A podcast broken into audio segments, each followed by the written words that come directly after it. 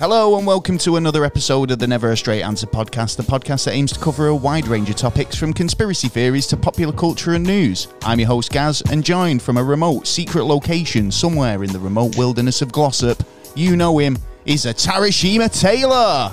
Yeah, good evening ladies and gentlemen. Good evening indeed, welcome, thanks for joining us on another week. Yes. Oh, thank you very much.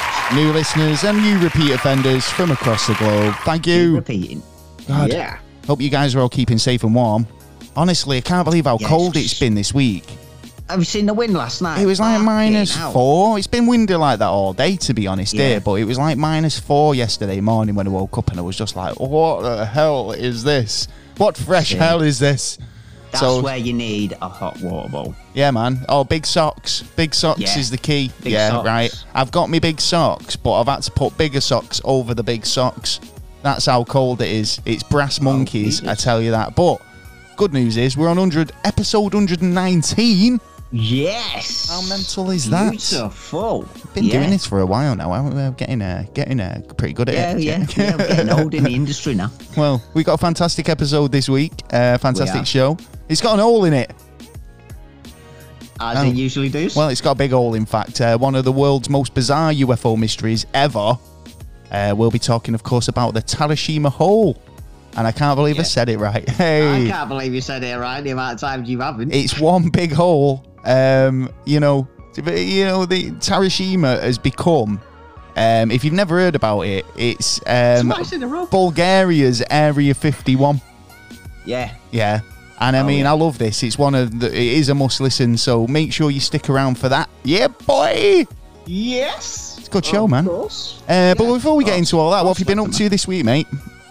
Me, funny enough, with talking about holes, I've been looking into a hole this week as well. I bet you have. Why? What have you been looking into? The hole at the top of the earth and at the bottom. The hole at the... Supposedly. There's a hole at the bottom of my bucket. It all comes down to a couple of maps that was... or satellite photos that were taken from NASA earlier on in the space program there, where there was pictures of some kind of hole at the top of the surface of the planet. Right. And supposedly there's one at the bottom as well. And then obviously Captain Bird, the situation. Yeah, I was watching actually something on, on Secure Team actually. We was talking about like a magnetic anomaly there at the bottom of the mantle. Or, and it could be something that they would normally... In fact, we've talked about it on the show previous because it turned out to be a crater that was what... scientists actually think could have been like one of the earliest impact craters ever on the planet. So but what? So go on. What's this regarding? Is it the same thing or? No. It's not the same thing. It's basically the stories and the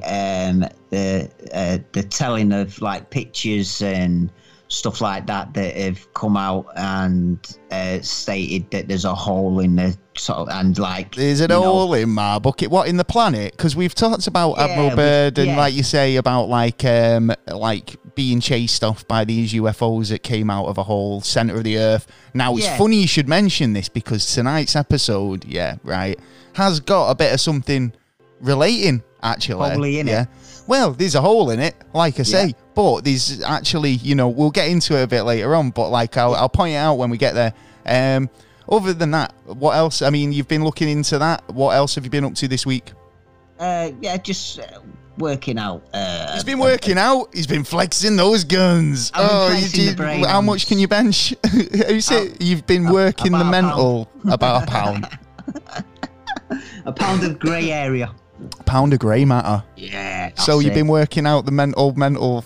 No, I've just been trying to work out like certain, things. You gotta sit back and take in the info and work it out yourself on what you've got, and just stuff like that basically, and little odd jobs to do here and there. That's me this week. Really, it's just flown by for me this week. I've just been mainly trying to do bits around the house, and it's just been so cold. I found it really difficult to get motivated.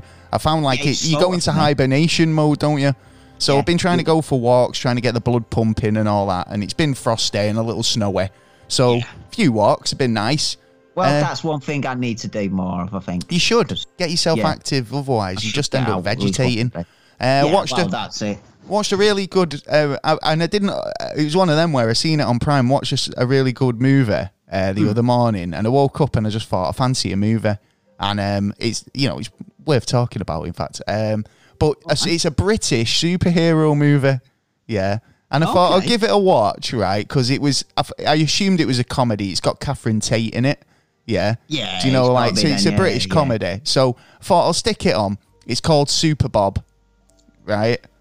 And it's about a guy who gets struck by a comet. He gets magic powers or special superpowers, and he ends up being recruited by the MOD as a British superhero. But it's like, the guy he's a normal guy. He's from Peckham.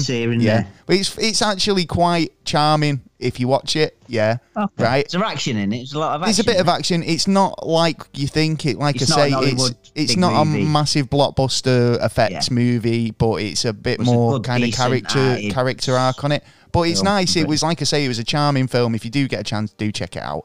Other than that, I've got that. Been making bits and pieces for the website and the YouTube channel, and we're appearing on the Superpod Podcast Festival in March. So I've just been having to think about what we're going to be doing for that. If anyone's got any ideas, send them over. We've got to keep it clean though, people. Yeah, that's the only thing, isn't it? Other than that, too clean. No? Well, so Chain Connections this week. Moving on. Yeah. So, thanks to everybody who played along at home. I don't think many got it this week. We had a few messages saying individual clothing items, specifically underpants. I don't know. Why just underpants? I don't know, but let's just hope that, you've got some awesome clues for us this week. You know what I mean? What was it, in fact? Pants, jumper, coat? It was actually clothes. Clothing in just general? Yeah, clothing in just general. There you go, you see. You were all right in one sense or the other. I couldn't commit and say people were right or not. You know what I mean? And say when these come back with underpants, I'm like, well, you're technically right, but can you be a bit more, specific? Specific. Yeah. And they were like, more specific than underpants? Who are you people? Well, so we've got a bunch more clues. So you've told us it was clothing. So we've got a bunch more clues that we're going to go through in this episode. So pay attention. Oh, and maybe you can join our previous winners in our Smarty Pants Hall of Fame. Yes. So the clues can be audio, cryptic, and visual, depending on how we feel. It depends on how much work we can be bothered putting in. But, you can guess what it is. You can sort of send us your answers, good or bad. We accept... We accept them all. We accept all bad answers are great. Without further ado, Taylor, what is our first clue? Oh, wow. This could be a hard one this week. So get your thinking on. Right, this could be an hard one, but pay attention. But pay attention. Yeah, it is 132 AU from the sun, which is astronomical AU is gold units. Which astronomical units. Yeah, so the distance between us and the sun, 132 times. Bloody hell, this is an hard one, isn't it? So that it's far away. Then it's not anything local. Oh yeah. Oh, yeah. Oh, right, okay. Yeah, it's not a local thing. So give us that again. So it is 132 AUs from the sun. And AUs is an astronomical unit. There you go. Well, we'll get more clues going on through the episode. Well, we've got an associated vendor who's our affiliate this week, which is TeePublic. One of the is the world's largest marketplace for independent creators to sell their work for the highest quality merchandise. TeePublic support independent artists, podcasters, streamers, and everyone in between. So if we're on there as well, that's another good reason for following the link. And that's the best reason. Join up rather as a creator or just to do a bit of shopping. It's all high quality stuff. Get over to TeePublic. Definitely. Hey, well worth the cash. Well worth the cash, especially if you're buying a Never A Straight Answer T-shirt over on TeePublic. Yeah. Other, as well as other bits and pieces are available. Shameless plug. Yeah. Well, yeah. we promised you a good topic this week, and I'm not going to disappoint you. It's been really nice having the guests on over the last couple of weeks, but it gives you a bit of time to do a bit of research on the upcoming shows. Yeah. And, you know, you do get a bit of burnout as a podcaster, you know, like constantly trying to source information. And it's nice to have those like moments where you can kind of go, right, I've got extra time on this one. I want to make it a good one. And I feel like we've got that this week. So, yeah. I mean, when you think of UFO stories, it's easy to jump straight into the Roswell incident, isn't it? Yeah. I mean, too many people go to Roswell straight away, and there's loads stuff, more. I mean, it happened in the United States. I mean, no wonder since UFOs have been majority popularized there. Do you know what I mean? Like a lot of places, you know, whenever you think of UFO encounters, Independence Day, or America any big block budget movies, you always think of the United States. Yeah. So, yeah, but that's because of two reasons. One, because a lot of incidents there, and two, we highly believe that the government are covering it up. Well, but this is the thing, though, because it can't be just the American government, and it makes me think that there must be sightings and UFO reports and incidents that happen worldwide, so it must be a secret on a global level. In terms of tonight's story...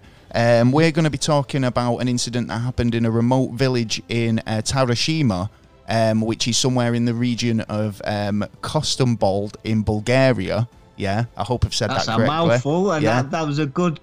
Now there, to this day, there's a strange circular formation that almost looks a bit like a cave. Yeah, right? Okay. So the unsuspecting eye, you could pass by it, you probably think nothing of it or even notice it, right? But this is a random... patch of land that has got so much mystery involved in it, and it's pretty much ground zero for a whole strange cavalcade of stuff that happened afterwards, which made people start calling it the Bulgarian Area 51. Okay. So if I've hopefully got your attention... You got mine. So they call it the Tarashima Hole. The town of Tarashima has become famous amongst paranormal community, especially in the early 90s. Even when it made national news and was nicknamed, like I say, Bulgaria's Area 51 due to its famed Tarashima Hole. Apparently, treasure hunting's really big in Bulgaria. Yeah. Okay. It's considered a bit of a national pastime, and you can even get your hands on archaeological maps, and they're freely available in like most Bulgarian libraries and museums. All right, so if you're into it, there's a good place to go. Yeah, totally. I mean, treasure hunting in Bulgaria is like... big phenomenon in itself, but there's a lot of rules that are attached to it. Right, so most of these maps and archaeological dig sites, they're just kind of interesting places such as settlements or known graves. But for the past 100 years, treasure hunters have been told that, you know, they've got to report any treasure they find to the government, especially if they find coins. Right. Yeah, because you want to keep the history, you know, written down in records. Well, the thing somewhere. Is, like I say, it's weird to me that it's like treasure is... I was looking into what the definition of treasure was, right? Yeah. And the UK definition of treasure is brilliant, it's got to be over 300 years, it's got to have so much precious metal, it's got to be, you know... It's got to have been found with at least 2 coins, like, to be considered treasure, right? So... You know, there's all these stipulations, but over the past 100 years, Bulgaria's had this law that any treasure hoards found relating to coins must be kind of reported, right? And this is for 2 reasons, right?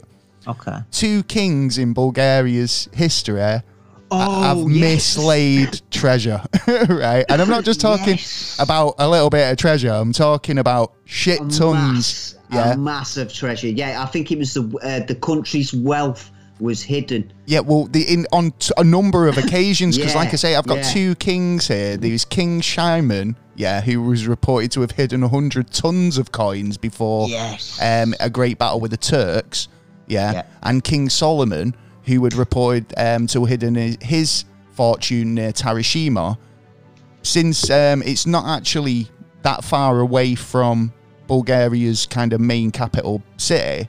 Yeah, it's about 30 kilometres away. Right, so it's within the realms of getting it out and hidden somewhere. And the funny thing is, Tarashima itself has actually got quite a regal name. Yeah, I tried to do the research on it and to try and find out what it actually translates to, but it just kept coming up with... No, I couldn't really find it. So if anybody does know, and I'd be quite interested to find out what the significance is to the name of the town, because... you know, on a lot of the kind of research I was doing, kind of kept cropped up that was an important indicator why this town was important and potentially was the site of this treasure being hidden. Okay. So, so like I say, a lot of careless kings putting a lot of treasure in hidey holes and never finding them, right? And I mean, holes again. But like, so King Shashmans and King Samuel both have hoards that have never been rediscovered. Yeah. Incidentally, one treasure was discovered. A team of archaeologists, Professor Nikolai Oshkarov, discovered 100 silver coins from the treasure of Velkoro Tarnova. In the capital of the Second Bulgarian Kingdom. So they did find some of it, and they reckon that it does... I don't think it's the big related, though, is it? But I didn't think so, considering, like... Yeah. But like I say, loads of treasures have been found in the area, but not to the extent that it was reported. They've actually found it, so... They haven't found a big amount, and it's like 200 fucking... It's a lot of dough. It's a lot of gold and a lot of coinage, hidden somewhere in Bulgaria. No wonder treasure hunting's a big pastime. I'm thinking of taking up the hobby now myself. Even if you had to go and, hand it into the government, it's one of them, innit, where it's like you're still known for the guy who found the hoard, or whatever. You might get a finder's fee, I'm sure. If the government, some of them getting taken away. We'll go into this in a second, and we'll come back to this, right? Okay. Because a number of reports had come in about the area of Tarashima. One from Prospector, who was connected, to the government as a bit of a kind of an expert geologist and knew about land. He'd been out and he'd kind of reported back to the government that Tarashima could be a place of interest. But Baba Vanga, who's a known psychic and prophet, had also come up and said that she'd made predictions where the treasure could be discovered, and she claimed that Tarashima was a good place to start looking, right? Okay. So the indications are that there's something there. Yeah, well, this is it. A number of reports, and I mean, so much so that on the 6th of December 1990, the Bulgarian military moved into the region. And I mean, when they moved in, the whole place was literally swamped with the military. Down. It's a big kind of move on the basis of a couple of people, one of which was a medium, who, I mean, Baba Vanga, she's a kind of a... She's been right... So would it be worth looking into? And obviously you've got this, I'm assuming, government official who works for them doing a bit of kind of land management or prospecting. He's saying it as well. I want to know then why they haven't found them. Have they found them to this day? Not found them to this day. The treasure?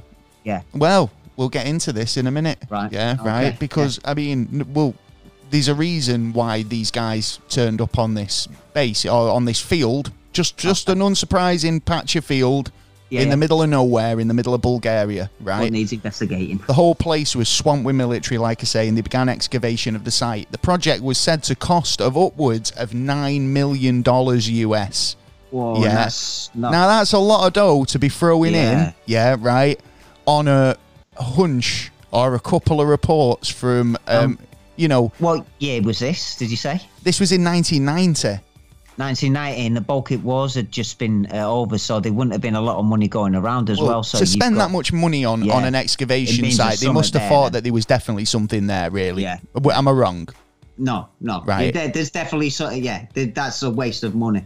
But then again, it depends who's in charge, because they might be the ones who go like, oh, I don't care about how much I spend, you know what I mean? But I would have thought after the war...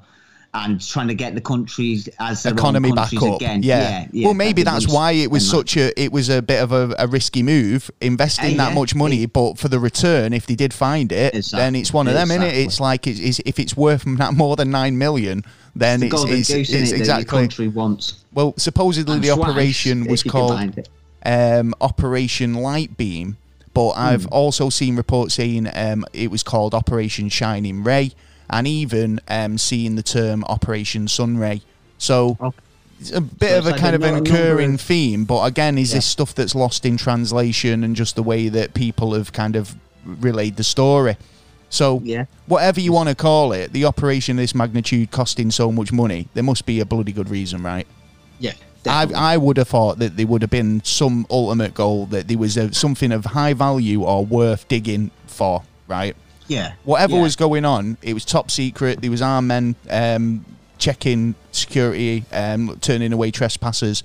And they basically were really harsh with people in the local town. And these were people who've lived there their whole lives, just a bit interested to see what was going on. And it's, this place is just crawling with military. So it's like...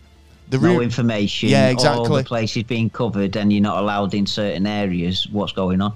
Yeah. Well, the rumours at the time were that they were looking for ancient treasure and it was said to be buried here. But, you know, the purpose of hiding treasure, you know, I think it was King Samuel, King Samuel's treasure in particular. However, according to the stories that would eventually leak out, they found something a bit more bizarre. So it was a bit more than just treasure they were spotted or found. So they started digging.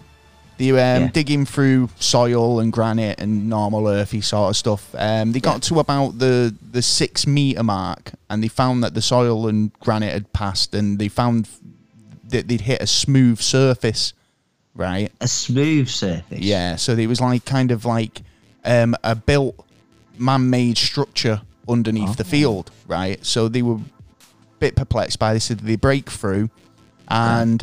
they find a passageway, and they're like, this is weird. So, like, they start digging at the end of the passageway, right, and it's like a spiral staircase, and it's just getting more bizarre and more bizarre. The passageway turns into a spiral staircase, which takes them deeper and deeper underground in a spiraling staircase motion. So but they're heading down and they're going deeper and deeper. It gets to about but obviously the clearing earth as well. So this staircase wasn't just there. I mean, they had to kind of uncover it and go so whatever they went into it was buried inside. It was buried up. It was covered up. So they get to about a depth of 12 meters. And that's where they first make the first discovery. I mean, this is the thing though, because it's like in all of these stories where they do a bit of digging and they're like, they get to a certain depth, they always find a stone tablet. Do you not think they did? It's always a stone tablet to make them turn back if they can. Well, this is what I mean. It's a warning stone, isn't it? I would imagine. Now there was one apparently in Oak Island, like I say, in the money pit, which was supposedly a warning, which was covered in strange texts or hieroglyphs. It was earlier on, wasn't it, that they found that? Well, exactly, and this is the very similar thing. So they found a stone tablet much in the same way. It was covered in text and strange hieroglyphs that no sod could understand. It was kind of a bit bizarre, you know. So at this point, they've called up Baba Vanga and said, is there any chance you could come and have a look at it, maybe kind of get a bit of a feeling about it, or have you ever seen anything like this? And she did. She had a message for him. Basically, Vanguard said it was a warning, and it claimed that there was more than just. It was more than just a warning. It was a warning that if you were to disturb what was going on under the ground, that there would be a biohazard that would affect all human life. And she said, "Dig no further." Right. So the Bulgarian government obviously took a bit of notice because, you know, like, but they carried on regardless and continued digging. The tunnel length grew, turned to about 180 meters, and the workmen apparently said that they got to the mark of 190 meters and they couldn't go any further. They'd arrived at a seal. It was blocking the path, and it was a huge stone slab with a round concave center. they didn't know what to make of this. Yeah, right. It's like every obstacle they're getting past it, and it's like next thing, and it's like they come to a massive big stone slab. I mean, I'd be like, fuck this, I'm out of here. Obviously, whatever was buried here, they didn't want me to get to. Yeah, I'd be out. I'm out. I'm out. I'll be Duncan Ballantyne in it. Makes me think of the KGB files, where there's Project ISIS, where in the early years they went into Egypt, and the Russian government at the time found a chamber with a supposedly, which it was supposedly filmed as well, and I've seen the footage of an alien that was dead in the casket. Now, that alien looks exactly the same as two that were supposed to have been found on the moon off another mission years later with the Americans, but exactly the same kind of thing happened. Was there was they found that there was a hole underneath, about 16 feet underneath, and it was a big wide gap. Now, there was something like that on top, with like like symbols and that, and they questioned, should they actually dig any further, or should they not? Well, what same person would? Choice of not. They turned around and went, well, we don't know what's under there. We've just found like an alien. You've just found. I'd be thinking this is way bizarre. Yeah, right. Yeah. We've just arrived at this field. We've been told to dig. I mean, this. I'm talking from. I'm a stormtrooper now. I'm just a guy who's working there. Yeah. Like, I've got no agenda. I've got no kind of reason apart from I'm just following orders, and I've been told to dig here. Right. Yeah. Yeah. As I was progressing down to that 190 mark, and then I kept finding these obstacles and, like I say, getting past them, and then I got to this wall, which was obviously put there, you know, for a reason. Yeah, right. Yeah. I mean, you might not have been privy. You might not have been privy to this information that Baba Vanga's told them. It's a warning, and there's a biohazard, and all the rest of it. And I wouldn't try. Yeah, you just go right. Day 15, we're making progress. You know, that's it. But, you know, these guys, they ended up taking sledgehammers to the stone. They, you know, they broke through. They tried to get through with hand tools, and eventually they did. And what they discovered on the other side might, you know, it's basically, you might find a bit unbelievable. Go on. Yeah. I don't know. We live in an age of different things at the minute, don't we, really? Well, that's true, actually. Well. So, go on, what did you find? On the other side of the stone, they discovered a chamber, right? So the walls were apparently smooth as glass, and the floor looked to be made of silver. Now, made of silver, like a reflective silver material, right? Right, okay. So, now, the weird thing was that they couldn't go into the room. They could see it. They could see the chamber, but they couldn't go beyond. They couldn't pass the threshold. Reports even suggested that there was an invisible wall stopping them. Yeah. Okay. And when they say stopping them, I mean violently stopping them. There was some reports of, like, men being thrown and launched backwards, landing on the ground. According to leaked information from Colonel Tavasco Canvio, the group dug down the strange spiral tunnel. They found the mysterious rectangle slab made of an unknown material that was never identified. And soon after, a psychic woman who was allegedly brought to the excavation site said she seemed to have the gift of foresight, and she could see exactly what was deep inside in the tunnel. But she didn't specify. She just warned them off. Well, no, this wasn't Baba Vanga. This was another psychic, right? Oh, right. So now we've had two. This is it. This was, I think she was called Eliza Loganova. Yeah. I think her name's pronounced a bit different, but she told the military that the stone slab they'd found was a bioshield slab, right? And that it was covered in dangerous bacteria and should not be touched. Yeah, right. Okay. She also told them that there was a skeleton in the tunnel that was neither male or female, right? and it was at the far end of the room. There was a large door that could be seen, but you couldn't get to, and there was more hieroglyphs, even some of them depicting giants. Giants? Yeah, I thought you'd like that. Oh, yeah, I like that. That's a nice little twist. So Baba actually also claimed the same thing, that there was the first human that was created by visitors from the stars who genetically modified life and created life on Earth. She also noted that that it couldn't be destroyed or harmed, and to make it angry would be dangerous for all human life, right? Okay, I could see that with, I'm thinking the Sumerian tablets on explaining on like the Anunnaki were exactly friendly because we were supposed to be the slaves. It was only one of them that turned around and decided to give us a bit of knowledge and a bit of their DNA. Well, Baba Vanga actually came out and said a lot more. She said when excavations were carried out at Tarashima, the aliens told her that the research should be stopped. Don't dig. It's not your time. There's a center of the earth at a depth of 2,000 kilometers, and they're crystals. One is big. It's like the sun. Do not touch.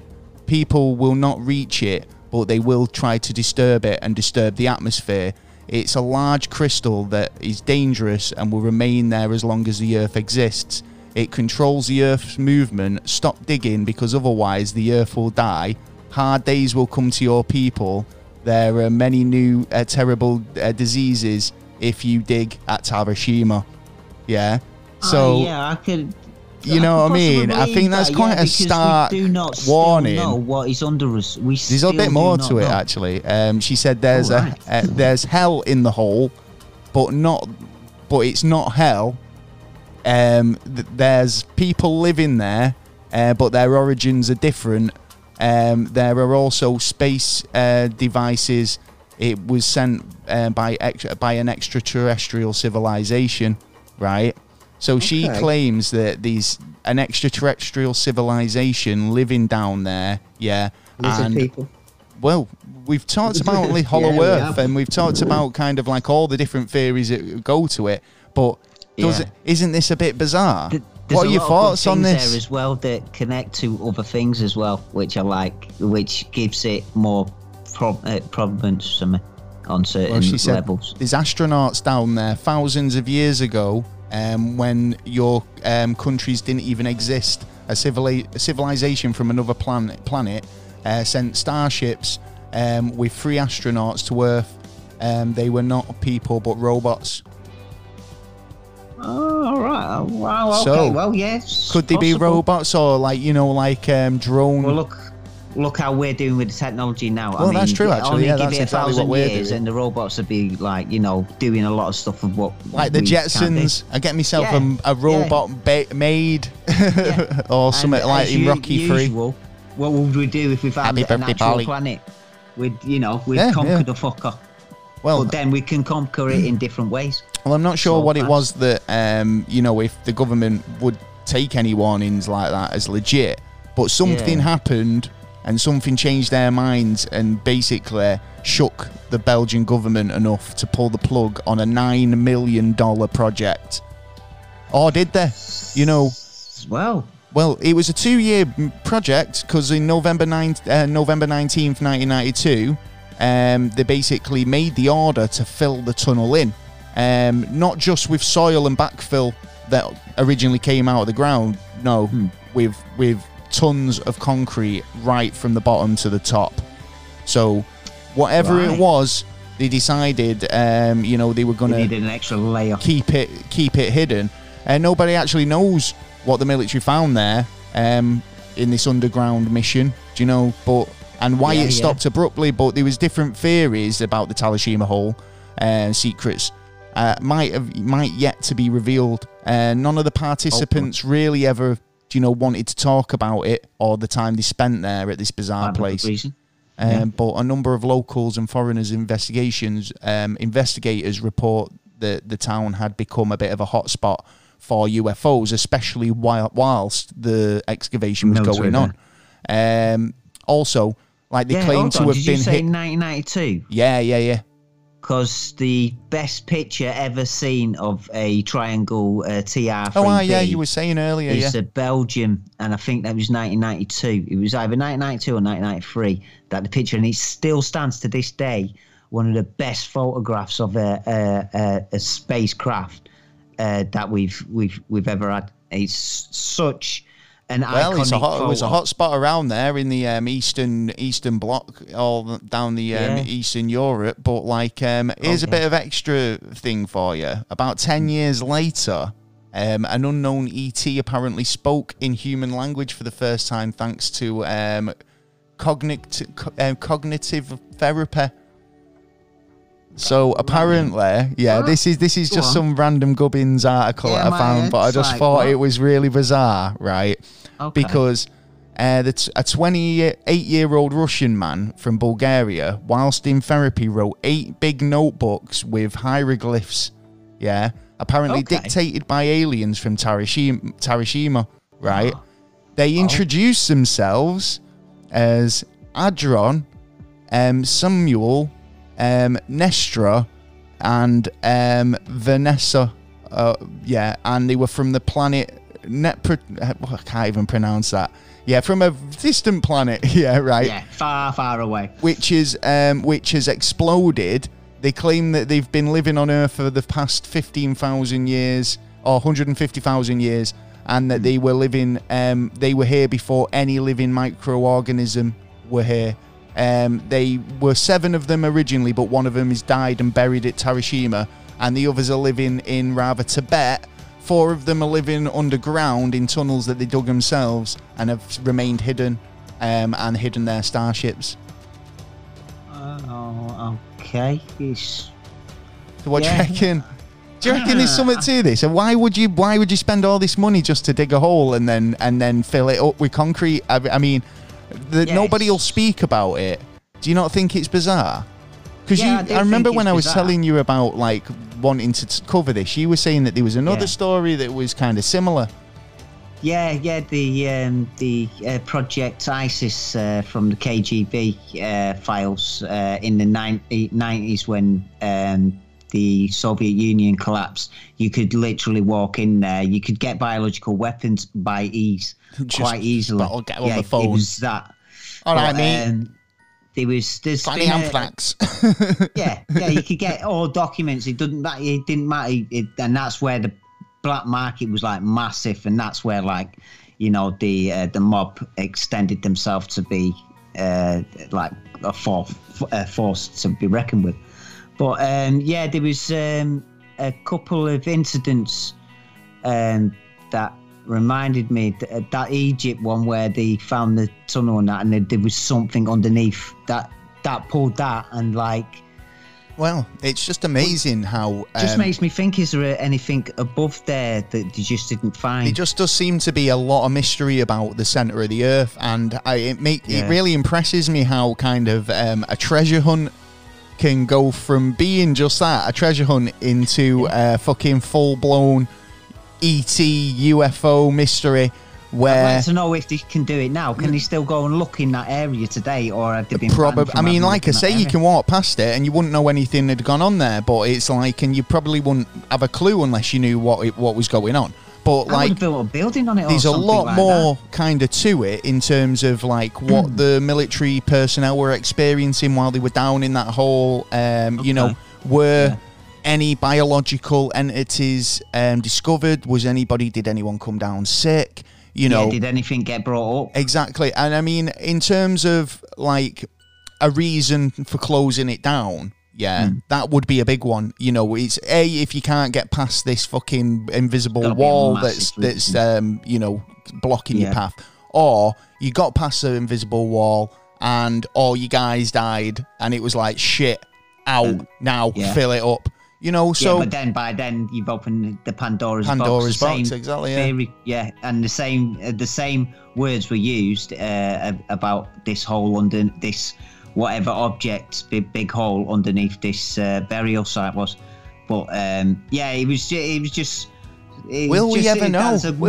Connection. I love that about like the links to the hollow earth and how these are big crystal now. These people saying about, like, you know, the Brothers of the Black Star and all the rest of it, who, you know, believe that there's another sun inside the planet. Now, could that be some sort of, like, but then there'd have to be a crystal. It's like a Kyber crystal, I'd imagine. One big crystal. Oh, she says it, doesn't she? She says there's few there, but don't touch them. Don't touch them. Yeah, what do you guys think at home? I find it fascinating. If you've heard this story before and we've missed anything out, you let me know, because I've had a look.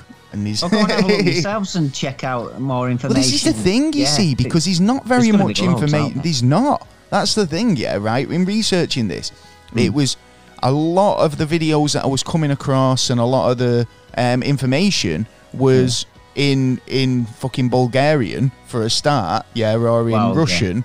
And I couldn't understand it. And then it was like the bits that I were finding were you know, you had to dig to find the info. So, but I mean, like, I hope you've enjoyed it. Plus, I think it's just a really cool story. I mean, I love to think that there's more. I'd like to look more buried. Into it, to be honest, I'm a big treasure hunter guy. I like this treasure hunting stuff. Obviously, like, you know, but like. Treasure hunters find stuff. No, but this is it. Is it sometimes are they going to find more than they bargain for?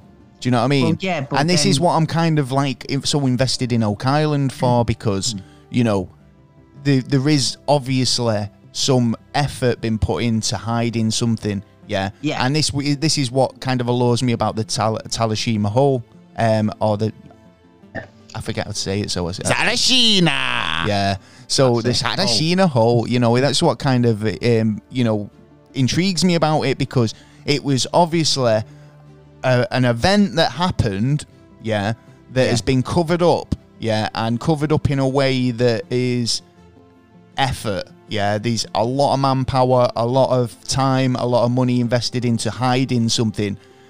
I like the fact that there was a lot of things going on at that time, and there was a lot of evidence that was coming out at that time, and there was a lot of ways of getting evidence as well. Wow.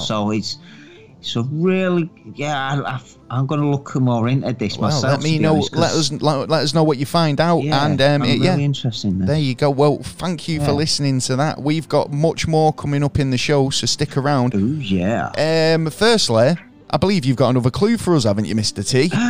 I believe I have. If you're paying attention in Chain Connections, Mr. Taylor's got another clue for you. I have, and the clue is this object has a nickname. And its nickname is Far... No, it's not away. I was going to say... Far, Far Out. Far, Far Out, man. Far, Far Out. It's far, far out, man. It's far, far out, it's like totally trippy, man. Big well, there you go. It's got a nickname, and it's called Far, Far Out. Yeah, and it sounds like it's far, far out as well by the distance. 132 AUs. That's far. That is far. I just go by that Monty Python song. Do you know, like, remember what you're standing on a planet? It's just like, you know, and it's got all the calculations in it, so it's like awesome. Anyway, well, I reckon they'd be wrong now. Probably, they probably are wrong. To be honest, he, you know, I'm not disputing his knowledge of stars and whatnot, but he's a comedian, first of all, isn't he? So I suppose. Yes. Anyway, right, moving on. We've been looking over the world's news and headlines to find you all the weirdest, bizarrest news that we can find. And here it is. Here's the news. It's the news. Oh, yeah, there's a shuffling of papers going on, because we've got the news for you. And we've been, honestly, this week has just been one of the bonkers weeks for anything. Do you know what? What has everyone been... Is there something in the water this week? I think there's something in the air. I think there's the love is in the air. It's a Valentine's Day. Happy Valentine's Day, Taylor. Happy Valentine's. Yeah. As recording this today, it is actually Valentine's Day. Did you get any cards? It is. Any admirers? No, no secret parcels delivered? No, that'd probably end up tomorrow. I got a message off my mum. Did you? Yeah. Oh, that's nice. Cheers, mum. Happy Valentine's Day, mum.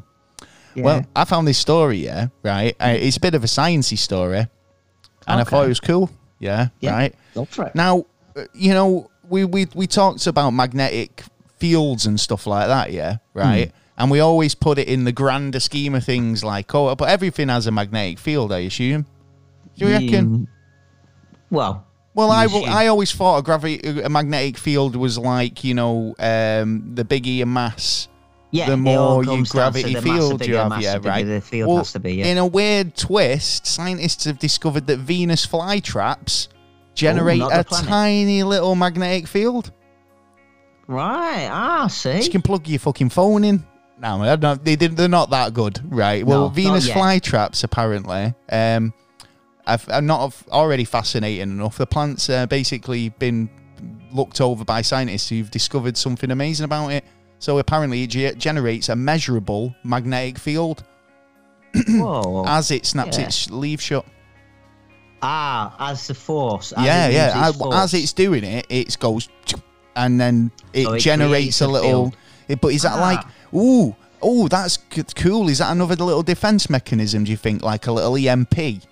Like, you know, a little stun thing to kind of like, you know, bamboozle its prey as it's trapping it. Like a stun. Yeah, like a little EMP.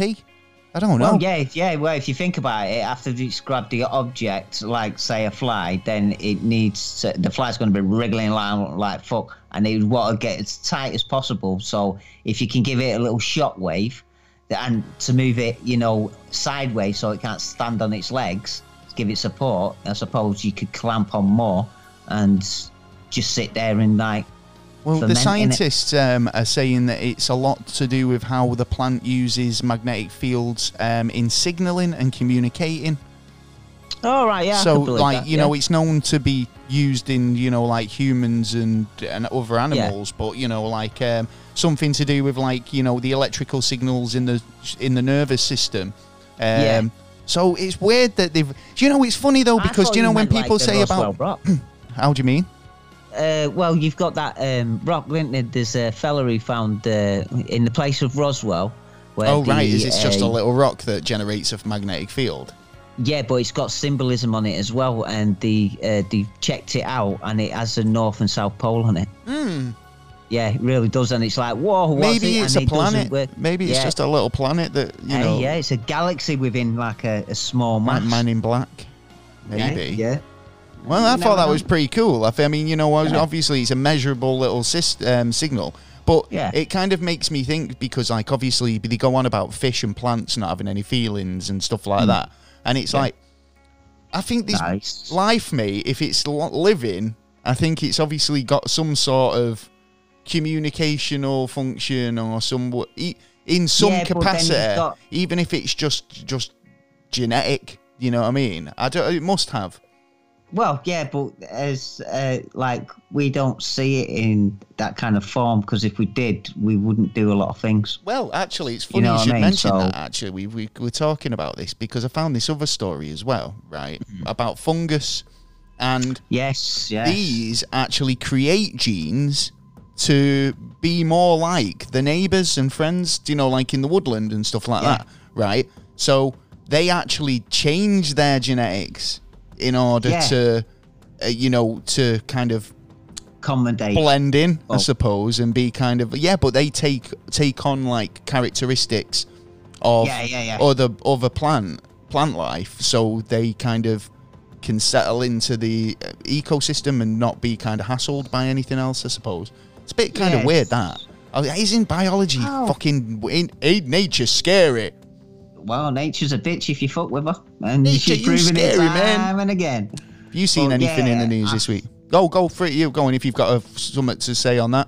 Yeah, I was watching something not that long ago, actually, and it just showed actually in a forest how a forest could not survive without it. It's so diverse, and we come from mushrooms. We're all mushrooms. You're a mushroom, man. You're like fucking toadstool. I don't like myself. No, well, I mean, I think, like, it's a bit of a funny one, this one, right? And I mentioned this in a little video we made about how antibiotics work for us. They're fungus, and, you know, if you think about kind of, we all say in evolution we originated from monkeys, but I mean, even going further back than that to the primordial soup, you've got to think that spores played a big part in that, in all life. Do you know what I mean? Yeah, carried on the breeze about. And all that, spreading about. So yeah. I think there's more to do with fungus and mushrooms and that type of thing linked to us than we give credit for. That's why that's why you can't find a good fucking fungus cream, but you can get a good fucking... Your antibiotics work. Yeah. So I'm told. I don't use them personally. But they tell you not to use much antibiotics these days as well, because you don't want to... If they change your plant by touching it and going near it, then like I said, we were hairy in the past, and it could be easily... You're still hairy now, what you're on about. Yeah, that's true. That's true. So I don't deny. Have you seen anything else in the news, Beastly Boy? Have I seen? Actually, there's been a bit of a backlash to the BBC again. Another one? Go on. Another one, because an 87-year-old man was told he wasn't blind enough to get a free license. What? Seriously? Sorry, mate. Yeah. Wait a minute, right? That's appalling. That is. I've got a couple of appalling stories tonight, but that's up there. Yeah, like 750,000 pensioners have told the basically to fuck off. Yeah, good. It's good on you. It's going to go up in April again as well. Instead of it being 150, just say no, man. Just be like Samo. Yeah, right. A BBC prop air and say no. But they say it's value for money. It's 43p a day. Right, yeah, right. Is it value for money when there's not very much... Right, I appreciate that the service is there for the news, right, and the...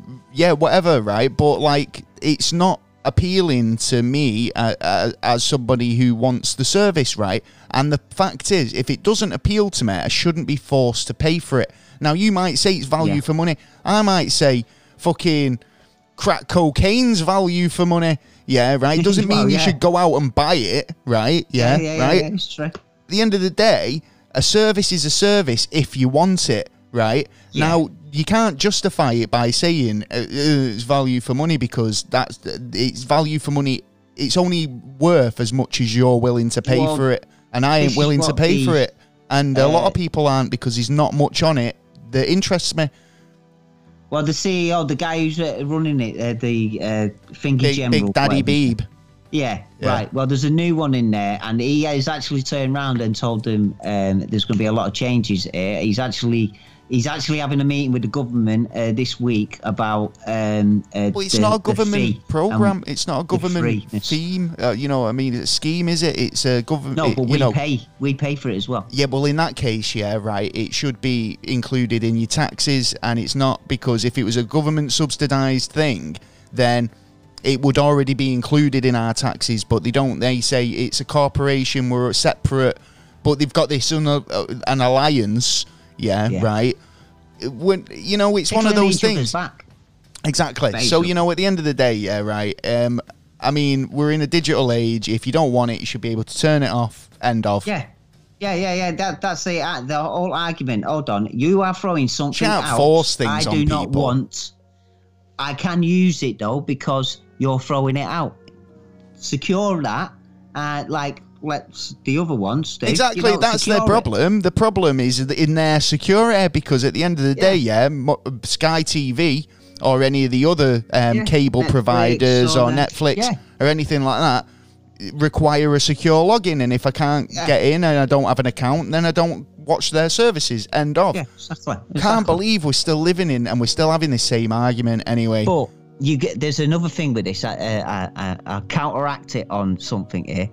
That means that if I don't have a licence, I can't look at the BBC 24-hour news to find out what my Prime Minister has told the rest of the world on what to do about this pandemic. So now it's become a health and safety issue. That you need to have the BBC. Yeah, so I watch the BBC News, let's say, at 5 o'clock, watching Boris standing there chirping. Oh, no, because I see it on YouTube.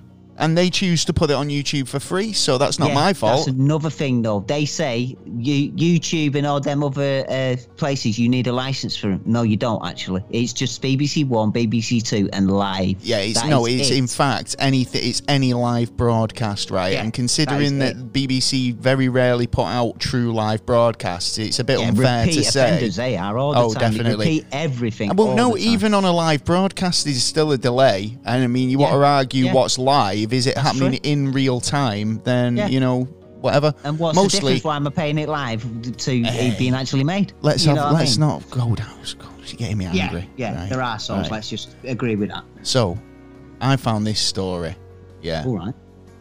About video calls. Yeah, it's a new age, innit? Everyone's on fucking Zoom meetings and all the rest of it. Yeah. Well, a new trend has cropped up. British farmers are employing goats to make appearances in virtual Zoom meetings. What? Well, it was nobody knew that a mere joke suggested by a British farmer to rent a goat for a video chat would become the latest trend. But as the pandemic's grown and people have got a bit more mental, trapped in their houses, it's become a trend, yeah? So farmers have been... renting out the goats to... Yeah. He's turned it into a full-time business, receiving about 200 emails. What the... To have a goat join them in a meeting. That's so much. That's so much. Talking about meetings like that, did you see that about the two lawyers and the judge? No, having a Zoom meeting. Well, one of the solicitors... He couldn't get to his computer, so he went to his secretary's computer to do the live talk. Yeah, and when he was on there, she had a meme of a pussycat on the front talking in front, and he couldn't move it. He couldn't get rid of it. Could not get rid of it, so he was going in front of the judge going like, what I talk to you like this? No, sorry. Well, this is the dangers, isn't it? It's like you just have to deal with it. Yeah, well, if you want fashions like this coming up. You want to actually get your goat... We might try and get the goat in our next episode, in fact. Oh, we used to have a goat at the end, didn't we? We still do, yeah. The goat still is there. The goat is still at the end. But, yeah, if you want a goat in your episode or anything like that, you can get onto it for £5. Yeah, and make an appearance. £5 to make an appearance. That's it, yeah, to make an appearance. McCarthy has a farm staff assisting the setup of the virtual meetings. So yeah, they've got it all under control. So I think we might try and get them in. I think we gotta do this. I think we gotta do this one time. Yeah, we'll get them on.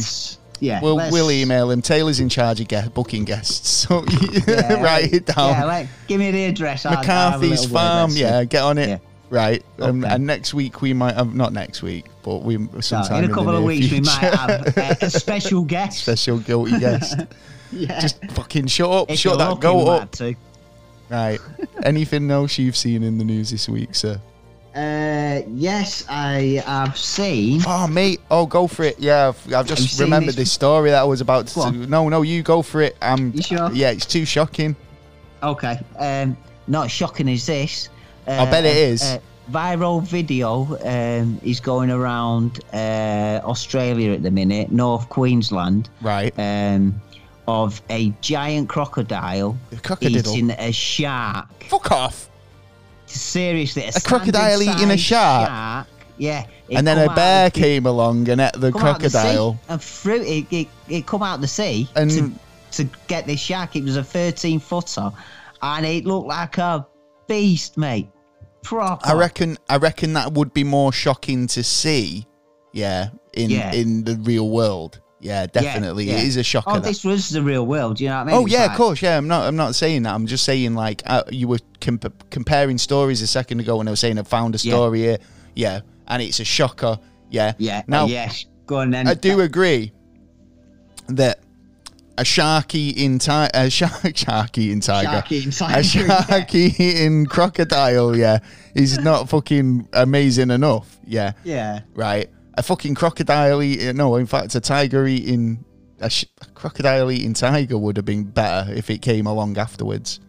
Crocodile eating a tiger? So, yeah, the shark got hit by the crocodile. The tiger ate the crocodile. you know, it's like that old woman who swallowed a fly all over again, isn't it? Yeah. Perhaps she'll die. Check this out, right? And this is no fucking joke, right? And I was appalled when I heard this story. A doctor in Punjab, right? Yeah. Oh my God. Jaw hit the jaw. Right. According to the police, right, a poverty-stricken woman who gave birth to a baby boy in a private hospital, a few days ago, the couple were unable to clear the medical bills, and the doctor allegedly asked the couple to sell their newborn to settle the bill. Oh, shit, and did they? What? Oh, no, the doctor forcefully snatched the newborn from the couple and sold the infant to a man. Oh, shit. Yeah. So later, the couple approached the police and lodged a complaint against the doctor. They took swift action on the report, and the police basically conducted a raid on the hospital and apprehended the doctor. The hospital administrators were basically like, fucking, what the fuck's going on here? Yeah, right. Shocked over his actions. Yeah, obviously that's as much as we got on the story as is, but what the hell? That's fucked up. This is what I was saying earlier about why I think there's something in the water this week, because that is just a lot of strange shit going on. Now, it's a bit of an odd position to be in, isn't it, I suppose, as a doctor in a hospital, and you've got kind of like a hospital to run, and but you don't sell babies. You send them the bill, don't you, and you just say, well, you're going to have to deal with it. Pay it over time, you're going to have to if you can't pay it up front. Poverty-stricken, but at the end of the day, you can't take what you ain't got, exactly. Right? But in obviously this case, you can. Yeah. Yeah. And it's new item, I'll take that, thank you. I mean, in this day and age, what should be going on? This guy should be fucking... Not only should he be stripped of his doctor, his robes, his gowns or whatever, but... Not only that, the people who bought the baby. I know. Yeah, well, just sold it to a man. What, a man down the pub? What's he going to do with it? Exactly. This is the thing. This is the thing, isn't it? Well. And I mean, it's just appalling. What do you reckon, man? Yeah, I think it's sick, man. I think the guy needs Newton. Yeah, I think he needs fucking taking out. I think anybody who's in a position... Actually, no, I think he needs to be sat in a chair and tortured for a good time with the parents. Tortured for a good time. Yeah, if you need extra blood, give him extra blood. Yeah, give him a bit of torture. That is horrendous. Well, I'm glad that I'm hoping, in fact, that he's sorted out. Well, no, because this is it. The couple have taken legal action, but it doesn't mention. Where's that guy getting it doesn't mention if they have been reunited. Do you know what I mean? So, like I say, I'm hoping that this has come to a better. A better conclusion, and it's ended up where they've been reunited with a kid. But obviously, if he sold it, then there's a whole legal dispute there. Well, it's like, I mean, I bought it. The doctor's in trouble. Well, the doctor's in trouble, but I mean, the person who bought it is probably going to be in trouble. Well, it depends on the circumstances on that. Again, it's all going to come out in court, isn't it? So I think we'll keep an eye on this one. This one's a bit of a weird one. Anything else you've seen? I've got a story about Johnny Rotten getting flea bites. Johnny Rotten getting flea bites? Yeah, apparently, because he's keeping squirrels in his house.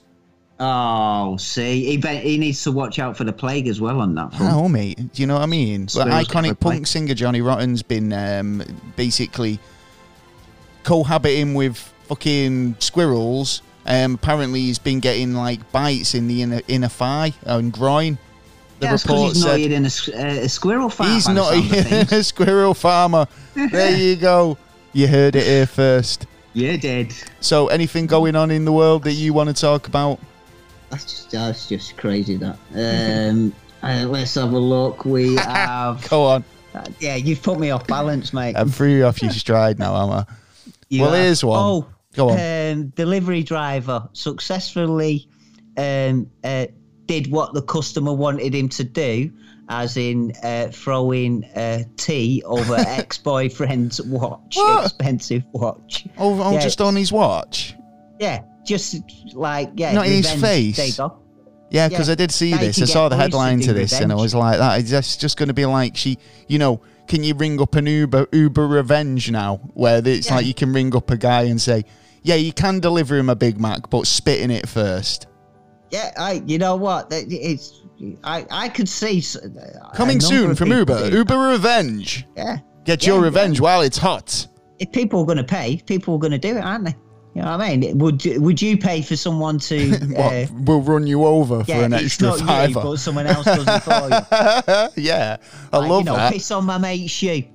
Nah, I think there'll be a lot more fucking automotive manslaughter. Or like vehicular manslaughter is going down there with like Uber Revenge coming soon from Uber. Yeah, I mean, the world's their oyster. Hey, Donald would be right on the phone to them when he'd be like, first of all, I want to get revenge on Twitter. Oh, I want to get revenge on my impeachment people. Well, no, I want to talk about him in the sense that he was fooled into taking a prank, he was fooled into talking to a prankster pretending to be Piers Morgan. Oh, what a mug. Yeah. Oh, what the fuck. So, apparently, the former president was duped while travelling on Air Force One into taking a call from his buddy, Piers Morgan. A prankster pretending to be Piers managed to fool Donald Trump into thinking he was speaking to the real TV presenter. It happened in October whilst the former president was appearing... for the elections. Yeah, well, no, he was basically on Air Force One. Traveling about or whatever. Mr. Trump, who left the White House for his final time earlier this week or that week, this is in the story, isn't it? Basically revealed that he'd been scammed when he rang the genuine Morgan the following day whilst he was on his way to Florida. So God knows. Is there a recording out there? Well, this is what I want to know because, God knows what. If anyone knows, tell us. He got out of it. We put it on our site. Honestly, seriously, that'd be brilliant. If Morgan told the BBC that it was a hilarious story, adding that somebody called him pretending to be me the day before, and I got through to Air Force One. They had convinced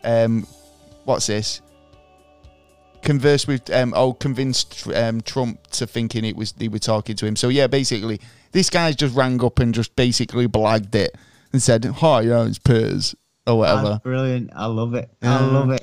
Oh man, I mean, there was a time in the 90s when there was a lot of that kind of stuff going on, and I liked it then, but a lot more sinister now, people, if they did that kind of stuff. Like you know I say, if there is a recording out there, I'd be fucking amazing to hear it, because God knows what information they got out of him, because there are recordings recently of him, trying to bully, governors to get extra votes, or telling him that how many votes he needed and stuff like that, when he didn't know he was being recorded. Rudy Giuliani, the same. So, I reckon there'll be loads of recordings coming out soon. Oh, I reckon. Now the water's cleared. It's like, oh, now I can't be impeached anymore. I've been impeached twice. When he comes back to be the president again, that'll be the time that someone will let it loose. I reckon. Oh, I reckon someone in the Democrats has got hold of it, and then they'll go right here. We'll use it later on. Yeah, probably. Yeah. And then say at the time, "Oh, that was only last week." You were talking actually about what was it, Uber a minute ago. We don't have DoorDash, I don't think, but DoorDash is pretty big in the States. DoorDash? Yeah, DoorDash? It's like, drop your food. Knock on the door, drop the shit, fuck off. Yeah, basically, yeah. So apparently... but if you've got it wrong, that's what... So no customer service, you're leaving the customer service out of it now then. You're just dropping and going. DoorDash. Nah, it sounds shit that. Nah, don't want that. Well, you don't know. It might be really good. Right. Well, I don't know. I open it up and someone's bit into me sandwich. I go, hold on, who do I complain to now? And you'll have to come back in about fucking 20 minutes. They gave away some money in a charity donation, right? $1 million, right? Whoa, nice. Nice, yeah. But they spent 5.5 million advertising that they did it. What the... Where's the sense in that? Because they must know that the advertising expense, they will probably get it tenfold. Well, they've said no one's ever seen more blatant popularisation of marketing for a charitable effort.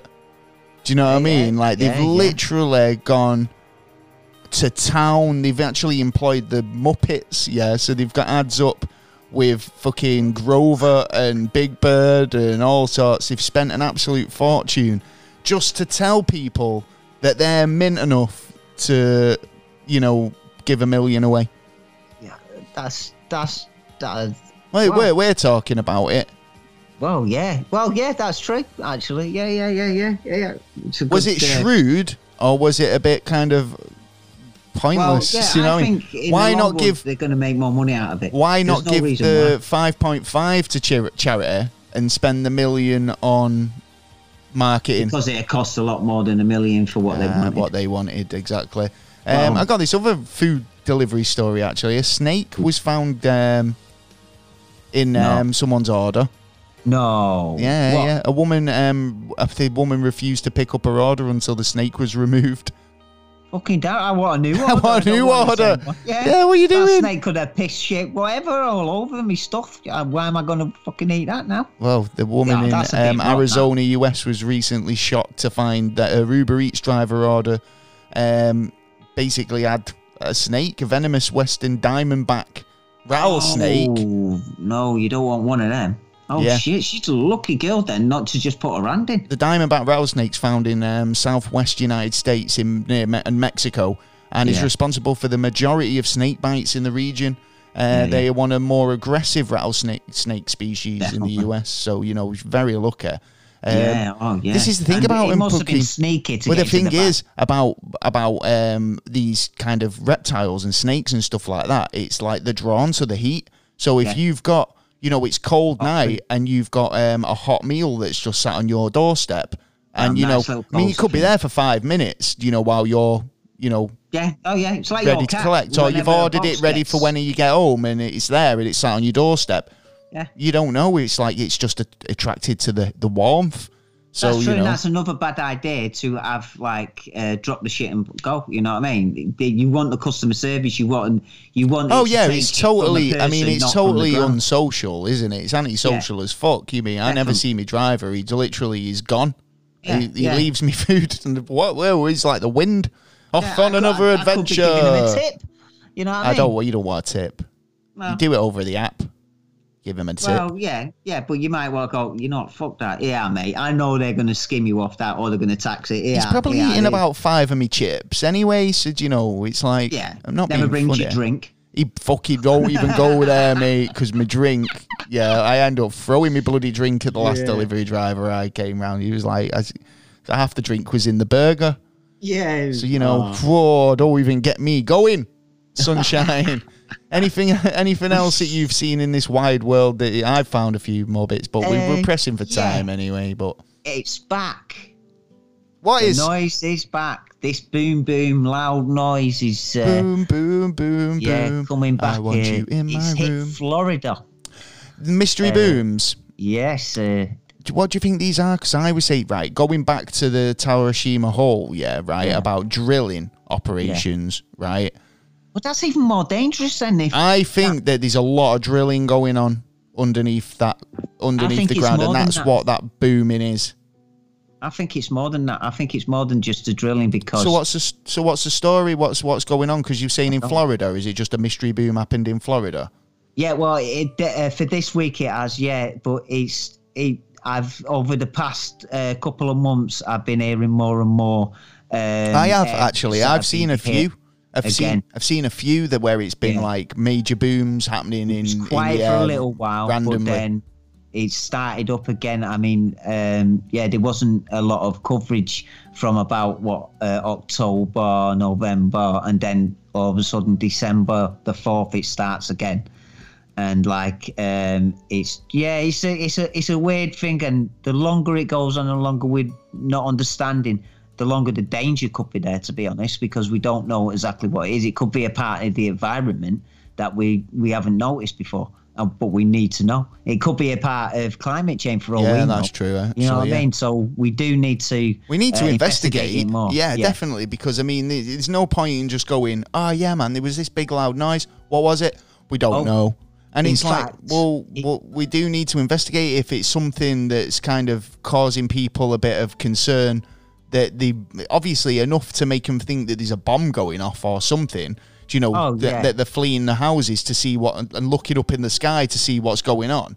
But I don't think they're coming from up in the sky. I think it's just a, you know, a sound wave. Painting and decorating the inside. No, I think it's a sound. Yeah, it's a sound wave that the sonic boom, if you like. Do you know what I mean? Be the crystal, but it's a sound wave. Well, like you say, I mean, it's like why would? Well, it definitely wasn't. It makes me think that it's government drilling, and why are you drilling underground bunkers, bases?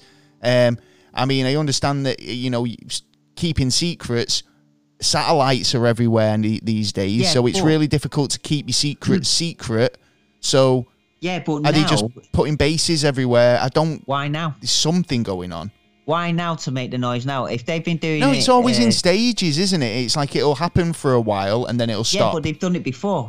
But there was no none of this kind of noise in. There's always been century. But this century seems to. I suppose in this century, It started, so on that point, it was the experts are saying it definitely wasn't an earthquake, it wasn't a storm, they don't know actually which area it is either. They don't know. That's the thing about it, because it's, I reckon, like I say, it's they don't know what area it's from because it's happening underground, and this shockwave or sound wave is erupting to a point where you can hear it, and it's like off into the distance. I don't know, go for it. I've got a scary idea of the magnetic shielding, because like over the last 5 years, been watching a group that have been looking at our satellites, the NASA satellites that are looking you know, our solar system, the sun, and stuff like that, and to me it, like all last year, I would have said, and the end of 2019, there was a big thing of our shielding was coming back, so it was closer to Earth. It was that close that even our satellites that are 250 miles up went past it. So it was. And there was some kind of funny way. Confused me a little bit. Us. Yeah, I mean, because I've not seen this documentary, I don't know what you. No, it's not a documentary. Basically, it's satellite imaging of what's going on our planet, and like it magnetic poles. Yeah, it shows. With you saying shielding and stuff, right? Okay, go for it. Yeah, yeah. So it shows our magnetic shielding, but what it's been showing since the last couple of years, that it's been getting weaker. And at the same time, behind us, they find it's not going straight. There's something behind the Earth, and it seems to mess about with the waves. It's all wibbly wobbly, timey wimey. Yeah, it's all kind of scientific, but there's been no conclusion over it either. Right. Okay. So that I think that could be an aspect of what this this booming could be. Right. You've just blown my final story way, kind of like you've just gone super deep, and my last story is just daft. But I do agree that there is a lot going on with these booms. We need to investigate a lot more. So this last story I'm gonna do, fucking hell. Have you got any NASA news this week, by the way? I've got one or two bits, but like this last story going in from the news is so the last couple of years, the name Karen has got a bit of a bad rep. Yeah, fucking Karens. Right. Apologise if you call Karen. Karen's done? I don't know. It's fucking I don't know. It's bad for Karens. So if you're a Karen, watch out. They've even made a Karen Halloween mask. Yeah. Oh no. So it's just an angry-faced woman with long hair. Yeah. Right. Oh, so they're saying they're angry. So they're saying a Karen is typically a middle-aged woman, typically blonde, basically is just an inconvenience to others. An ass. Well, this is it now. There's a support group, right? You're joking, a support group? In the Grand Rapids for people named Karen. So they got an issue then. They have got an issue. Hey, the thing is saying, like, I'm pissed off with being labelled as a Karen. You know what I mean? It was bad enough I was born a Karen, and then now everyone kind of associates these traits. Yeah. as me. I'm not a Karen. Well, we are sorry. I was born to be a Barbara. What? Yeah, we are sorry to them Karens who are out there, but, you know, it's news. Well, there is a group now, so, you know, most common phrase that comes out of a Karen's mouth is, let me speak to your manager. Yeah. Right.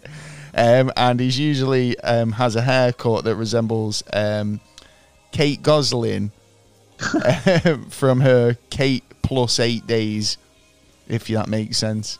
No, not to me. That doesn't make sense to me. But I haven't seen that. I just thought, Karens do need this. Yeah, right. I have met a couple of Karens in my life. I think a lot of names need it, but, you know, there's no groups as far as I'm aware. A couple of Lees. Yeah, Lee Taylors. Taylor group. It'd be a great Taylor group, yeah. Well, we're all fantastic. We don't need it. You know what I mean? It's just like, yeah, we all got big heads. Anyway. We don't need it. We're brave enough. So, NASA news, bit sparse this week. Because obviously there's a lot happened over the last week, right? Yeah. In terms of NASA and SpaceX, there's been a lot of launches. It is the 14th, like I say, so there is a double launch today, if it's not already been. Yes, to be honest, yeah. It's double feature rocket launch, which is basically Progress 77, SpaceX and Progress 77. If you're looking for some romantic entertainment. For Valentine's Day, you can enjoy two separate rocket launches tonight. A SpaceX Starlink mission using a Falcon 9 International Space, heading towards the International Space Station for a resupply mission, and the Russian Progress 77 craft, which is carried by the Soyuz rocket. Yeah, good old Soyuz. So that's happening today. Anything you've seen this week? The AEU are happy. They're on schedule to get to Mars. They're happy for. They should be landing within the next week, I'd imagine. And China's probe that's gone to the back end of the moon is making some sending back more pictures and more details of the areas and that, and things are looking nice. I haven't spotted no UFOs or aliens talking yet. About Mars, NASA's Perseverance Mars rover. That's about to due to land this week. Yeah. Obviously, that's going to be definitely must-see TV. NASA's got less than a week away from landing a shiny new robot on the surface of Mars for the first time in fucking ages. So they'll be able, we will be able to see and hear what it's like to touch down on another world, because it's going to all be all singing or dancing digital, innit? That's if it makes it. Oh, you're pessimist. I'm just saying now because of... It's called Perseverance, lad. Well, yeah, and hopefully it will do the same as a lot of the other ones, but there has been, you know, little bit disasters over the years on sending probes to Mars, so hopefully we've got another set of eyes and equipment on there. Well, it's covered and carrying many audio, visual gear, plenty of that sort of stuff. I'm looking forward to the helicopter. Oh, I know, it's got a drone on it, hasn't it? Yeah, I'm looking forward to that. I hope it does. I hope they're successful with that, because if it is and it works out, calculations will work out right, that they can send a lot more in there and we can go in and get a lot more details. Yeah. Well, apparently as well, another thing that was happening is an asteroid was due to pass by. So another little Valentine's Day thing, that as well. Do you know, if you wanted to look up at the night sky with your sweetheart, I named that after you, love. Well, it's revealed that it's basically going to happen today. Valentine's Day will involve a remarkably close encounter. Look up into them stars. They never tell you till it's too late, do they? It's like, well, they never will. It is, and they wouldn't tell us. So you know what I mean. Any other space news you've seen? No, I think that's it for space from my end. Well, apparently another little news story that was talking about the space rover, the Perseverance rover, saying that it faces a 7 minutes of terror before landing. So is that just to do with the atmosphere, I take it? Yeah, it's down to do with the calculations of how it's going to land, because they're going to have, depending on how the system on how they're going to use it. I don't think I've seen what system they've used. because on one of them they used the ball where, you know, they bounced it and then it collapsed it open and then everything was fine. There was a little bit of issues at the beginning, but they sorted all that out. And well, then you guys, one of the other ones. The success on the landing will hinge on a complex sequence of events unfolding without a hitch, from the inflation of a giant supersonic parachute to the deployment of jet-powered sky cranes, all to deploy it perfectly. I reckon they'll do it. They're getting good at all this stuff remote. Well, they seem to have worked the last time with that, and it seems to be a cheaper and a better option. The only thing I've got a problem with it is that it leaves the second rocket behind, because what it does is when it gets closer to the planet, it cranes lets the machine down, and then as it puts on its it drops lower, and as it's getting lower and lower, it's putting on its engines, so it slows it right down. Let's go with the device, and then flies off and hits somewhere else a couple of miles away. That's my only problem, that it leaves the item behind. All right, okay. One last story. Mm-hmm. So the United Arab Emirates, they've got a Hope probe. Yeah. Yeah, it's out there. It sent back the first images of Mars, capturing the largest volcano in the solar system. Yeah, it's massive, and it's beat China and NASA to the planet. Sweet. Where, Mars? Yeah. So, like, they obviously, you know, well, then the probe has. So, obviously, in this new space race, because there's three, you know, getting up there.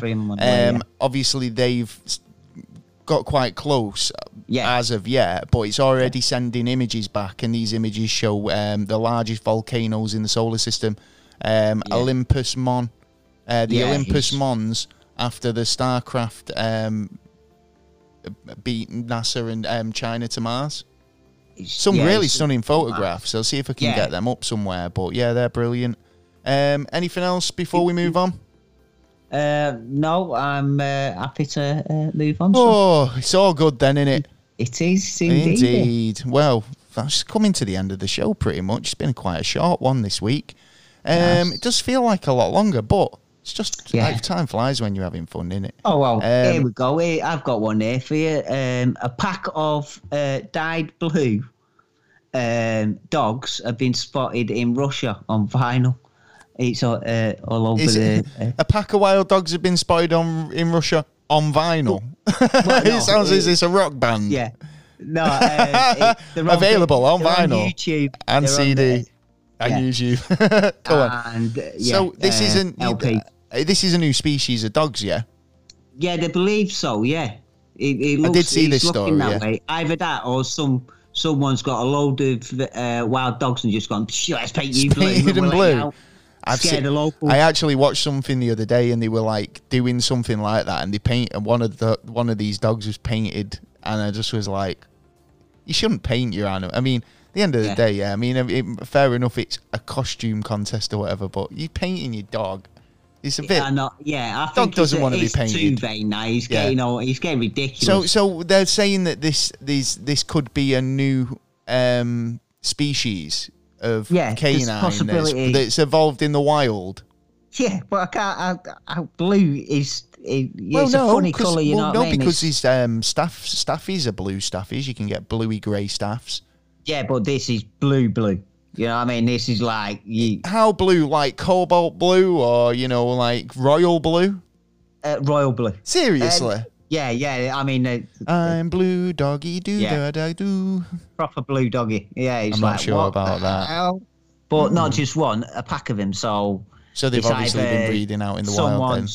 Yeah, or been spray painting dogs. Yeah. What do you reckon? Is, fun if you use the right. Do me a favor, send me that story over, because I want to see these blue dogs. Yeah, I will. Nice one. Well, like I say, that's that. I think we've got a featured podcast this week.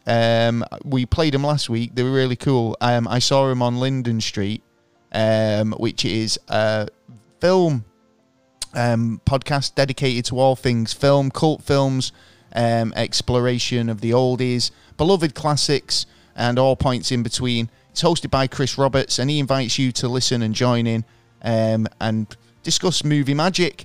It's actually recorded in Linden Street Cinema or Theatre. Yeah. We've got a promo here, it is. Yeah. Do you love movies? I certainly do.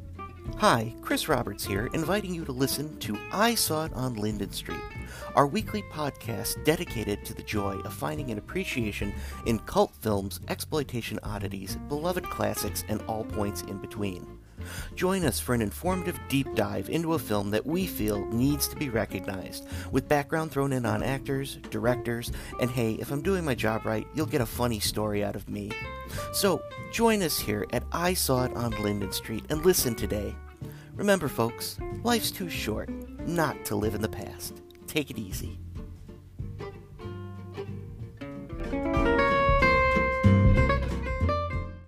Thank you very much. Yeah, make sure you go out and check out Chris's podcast. I saw it on Linden Street. Definitely.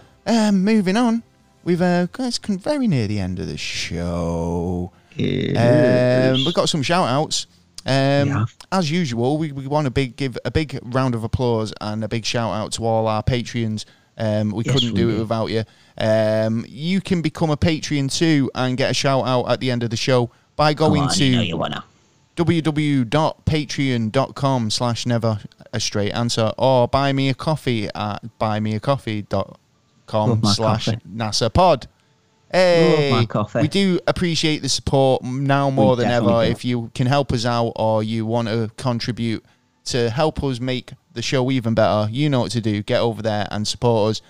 Those who did, a big shout out to Big J. Yeah. Big shout out to Dunk Dunk.